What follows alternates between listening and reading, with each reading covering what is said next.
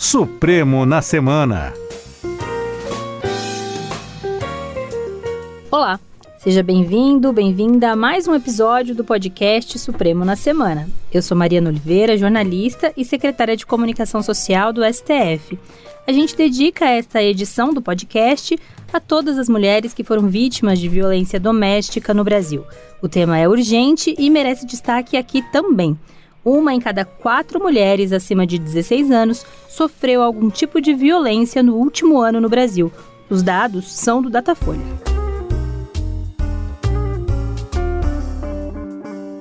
É, Mário, os números aumentaram né, durante a pandemia e é preciso dar espaço para esse tema em todo e qualquer veículo de comunicação. Eu sou Mariana Xavier, apresentadora, roteirista e coordenadora de novas mídias da TV Justiça. Entrevista. E hoje a gente conversa com a Renata Gil, presidente da Associação dos Magistrados Brasileiros e juíza titular da 40 Vara Criminal do Tribunal de Justiça do Estado do Rio de Janeiro, sobre o cenário da violência no Brasil e as iniciativas do Judiciário que colaboram para a mitigação desse problema. Bem-vinda aqui ao nosso podcast, doutora Renata. Olá, um prazer estar falando nesse podcast tão importante, tão informativo. Doutora Renata, então eu vou começar por aqui. É, você foi a primeira mulher eleita presidente da MB, isso é um, é, é um marco muito importante né, para a história da magistratura. E também idealizou uma campanha muito relevante chamada Sinal Vermelho, que é destaque em todo o país. A gente queria entender um pouco a, é, por que, que a senhora idealizou essa campanha? O que, que aconteceu? Qual foi, é, é qual foi o, a, o, sentimento que a senhora teve para poder é, criar essa, essa campanha? Esse sentimento da necessidade da representação feminina em todos os setores, não só na questão da igualdade de gênero, né, que é uma tônica, principalmente dentro do judiciário, a gente tem buscado que essa igualdade seja respeitada. Eu acho que por isso a minha eleição para a MB, essa entidade que tem 72 anos de história, é algo que estava realmente sendo pensado pelas magistradas brasileiras, pelos magistrados essa representação feminina, mas a campanha Sinal Vermelho ela veio num momento de muita angústia para a sociedade. A gente estava em isolamento social bem rígido na época e eu estava vendo na televisão os números da violência aumentando e me perguntava onde essas mulheres poderiam denunciar se a gente tinha, por exemplo, os fóruns funcionando em regime de plantão somente, as delegacias funcionando com seu efetivo reduzido, as defensorias públicas atendendo algumas só por e-mail. Então, essa necessidade de buscar um local em que elas pudessem denunciar foi o que me motivou. Eu me inspirei muito com a juíza que é coautora da campanha comigo, a juíza Maria Domitila de São Paulo, num movimento que já vinha sendo é, organizado na Índia, né? Lá eles usam a bolinha vermelha da testa na mão para pedir socorro para as mulheres que sofrem violência. E nós adaptamos isso para o X vermelho, porque entendíamos que o X vermelho era um sinal inequívoco, né? não precisava de interpretação. E esse sinal deveria ser eficiente, deveria mandar uma mensagem rápida para as autoridades. Escolhemos as farmácias, porque eram os únicos estabelecimentos que estavam abertos naquele momento, alguns 24 horas nas grandes cidades, em qualquer cidade pequena do Brasil tem um lugar que se pode chamar de farmácia. E a campanha começou com esse mote antes que ela fosse realmente é, formalizada com o Conselho Nacional de Justiça e a MB, e esse foi um trabalho conjunto com o presidente do Conselho à época, o ministro Dias Toffoli, que aceitou prontamente veicular a campanha, organizar e veicular. Nós é, conseguimos vários influencers né, na, nas redes sociais e começaram a usar o X vermelho e ela ganhou corpo antes dessa formalização, o que legitimou muito é, todo esse trabalho. Ela hoje é lei federal, né, e te, mais de 15 estados brasileiros já têm ela como lei estadual indicando que é uma política pública efetiva eficiente que tem salvado vidas. É isso aí, doutora Renata. Parabéns pela iniciativa. Eu acompanhei desde o início, né, quando a gente noticiou aí é, o começo da campanha do Sinal Vermelho e eu fico muito feliz que tenha dado tudo certo e né, tá sendo um sucesso. Agora, doutora Renata, é o seguinte, esse ano a Lei Maria da Penha, ela completou 15 anos de existência, né, ela se provou mais que necessária na nossa sociedade, lembrando que o Supremo também já decidiu sobre a validade e a importância desta lei, e na sua opinião, por que foi tão importante a atuação do Supremo para validar a Lei Maria da Penha? A Lei Maria da Penha é a terceira melhor lei do mundo de combate à violência contra a mulher. E eu percebo que com as alterações que foram produzidas, especialmente após a pandemia, relevantes alterações foram produzidas, uma delas, inclusive, pela própria MB, que propulsionou o pacote Basta com a criação do tipo da violência psicológica, que já era prevista a violência psicológica na Lei Maria da Penha, violência moral, mas tudo isso não representava um acionamento do sistema de justiça. Então, é esse passo primeiro consagração do Supremo da validade, da constitucionalidade, é, e, e, portanto, do, dos elementos que a lei já continha, foi muito importante para que outros critérios, para que outras ações fossem é, aprovadas, tanto no Parlamento brasileiro, como em termos de política pública pelo próprio Conselho Nacional de Justiça, pelos tribunais de justiça e pelos órgãos no, no Executivo que são responsáveis pelo combate à violência contra a mulher. Então, o, o Supremo ele chancela né, um diploma legislativo que é de suma importância, tanto que é o terceiro melhor do mundo, e cria, abre uma porta para que modos de execução dessas normas programáticas da Lei Maria da Penha possam ser definidas e executadas pelos executivos, né, sendo redundante no país todo. Então, é, essa decisão do Supremo é de relevância gigantesca para um país que ainda é classificado como o quinto mais violento do mundo contra mulheres. Fica atrás só de Rússia, Guatemala, Venezuela, Honduras, países que não cumprem tratados de direitos humanos. Lembrando ainda que o Brasil registra mais de 1.300 feminicídios em 2020, né, o que é assustador. Uma mulher é morta no Brasil a cada seis horas e meia. Oito mulheres são agredidas por minuto. São 11.520 agressões por dia, segundo o Fórum Brasileiro de Segurança Pública. Então, esses dados revelam que o Brasil ainda está aquém do que precisa estar em termos de efetividade no combate à violência contra a mulher, mas estamos no caminho certo com decisões tão importantes como essas de validação da Lei Maria da Penha. Doutora Renata, a senhora já comentou é, esse crescimento exponencial aí da, da, da, de agressões durante o ano de 2020, que foi um ano marcado pela pandemia da Covid. E os dados do Monitor da Violência mostram um aumento de fato de 14% nos pedidos de medida protetiva, o que mostra, né, nesse período, né, nos seis primeiros meses desse ano. Então, mostra que na pandemia, de fato, a gente tem um problema maior. Como é que a MB tem acompanhado esses casos, é, essas medidas protetivas? Que tipo de, de, de ações a MB tem tomado em relação a essa questão específica das medidas protetivas desse, no cenário, nesse cenário que a gente está vivendo de pandemia? Primeiro, eu reputo esse aumento a dois fatores. O primeiro deles é que a gente efetivamente tirou essa poeira debaixo do tapete. Né? A, a, a imprensa nacional se dedicou muito à violência contra a mulher, ao combate à violência contra a mulher. Esse assunto é tratado é, hoje, até academicamente, várias universidades é, estão trabalhando esse tema e isso facilita muito a denúncia.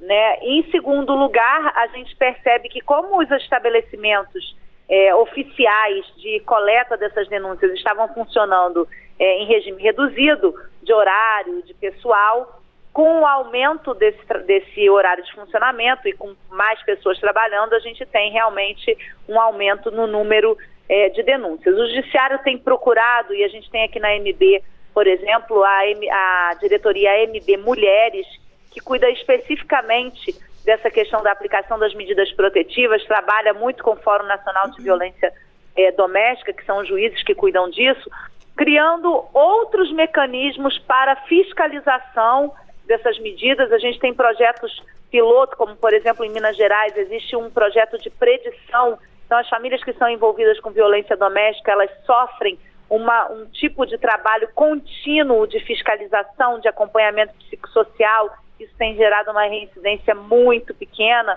o que mostra que a presença do Estado, a atenção do Estado brasileiro com essas famílias surte resultados, surte efeitos. Então, a MB tem tentado impulsionar, através dessas diretorias, é, essa fiscalização maior e tem tentado também, junto ao governo federal, buscar a criação de uma estratégia nacional de combate à violência contra a mulher, porque dessa forma a gente vai ter recursos canalizados, tanto financeiros como humanos, para fiscalização, para adequação dos melhores métodos dessas medidas protetivas. É um trabalho gigantesco que ainda precisa ser realizado, mas os resultados já são bastante positivos.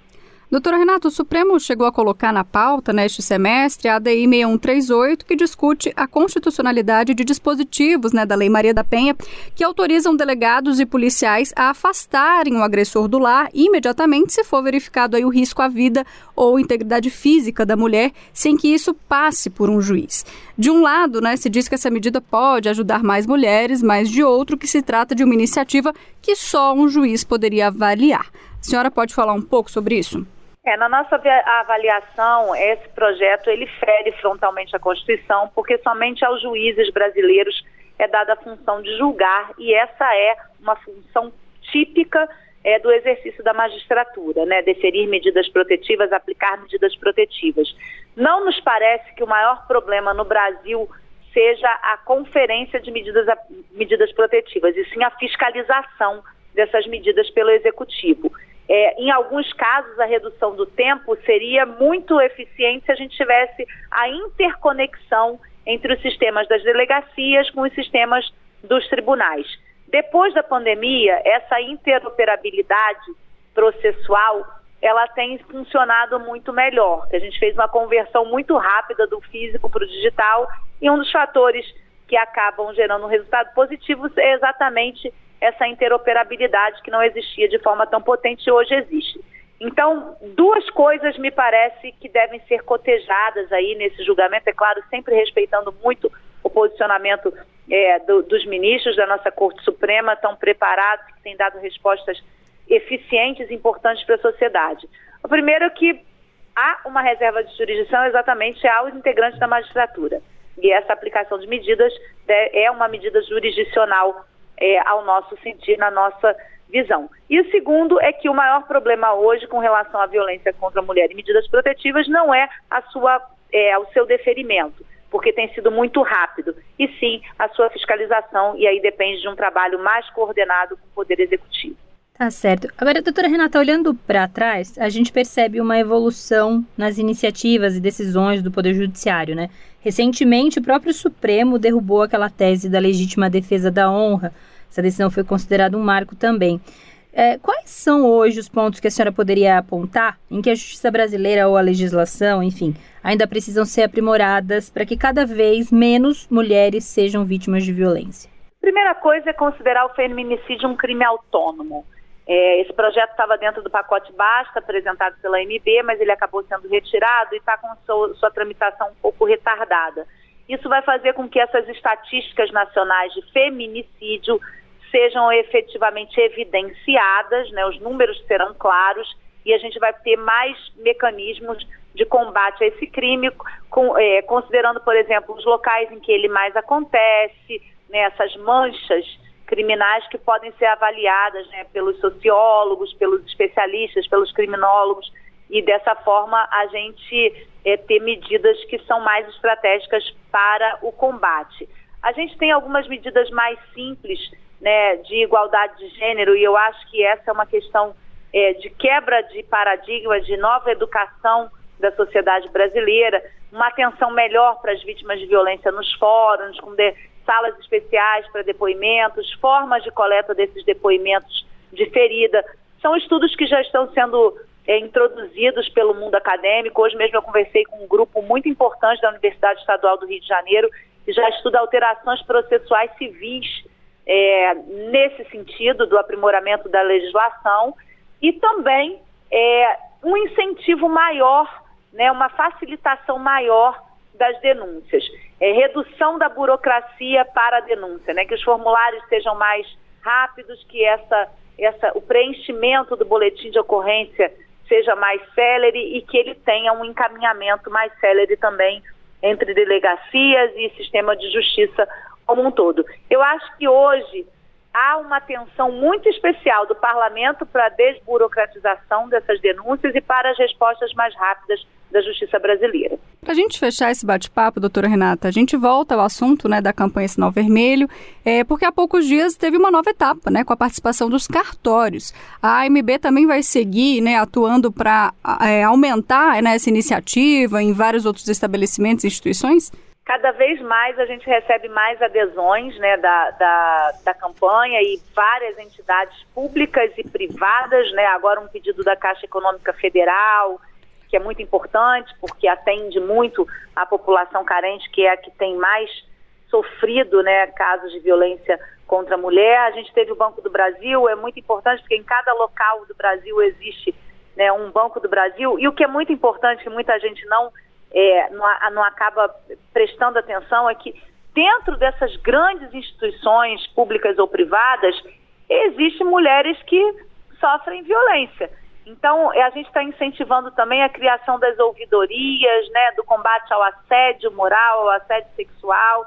Isso tem sido muito relevante, porque a gente colocou luz a um problema que era interno também e que não era trabalhado. E esses treinamentos que são feitos, e agora com os cartórios, né, a gente sabe que a vida brasileira gira muito em torno dos cartórios, as pessoas se casam hoje nos cartórios, né, elas se separam, tem o processo lá é, é, de divórcio consensual nos cartórios. Então, é, isso é muito importante que toda a sociedade civil é, esteja projetada nessa grande campanha de combater a violência contra a mulher. A gente ficou muito feliz com a adesão aos cartórios, essa adesão tem sido muito pública, eles têm conseguido muita publicidade e isso faz com que a campanha se torne mais conhecida pelas pessoas e que, portanto, mais pessoas tenham coragem de denunciar. E é importante lembrar que essa denúncia pode ser anônima, né? as pessoas não precisam se identificar, e mais mulheres tenham coragem de denunciar. Doutora Renata, agradeço muito sua participação aqui nessa edição do nosso podcast. Eu que agradeço, um prazer enorme falar com vocês e avante nesse movimento de tirar o Brasil desse lugar vergonhoso que ele ocupa de quinto país que mais mata mulheres no mundo. Obrigada. É. A gente que agradece, doutora, que em breve a gente possa fazer uma nova entrevista com dados mais animadores, né? É isso então, o Supremo na Semana fica por aqui. O podcast tem a produção da Secretaria de Comunicação do STF com o apoio da Rádio Justiça. A edição é do Daniel Leite. Esse episódio foi apresentado pela Mariana Oliveira e por mim, Mariana Xavier. Se você tem alguma sugestão ou crítica, mande um e-mail pra gente, sco.stf.jus.br. Obrigada pela companhia e até semana que vem. Supremo na Semana.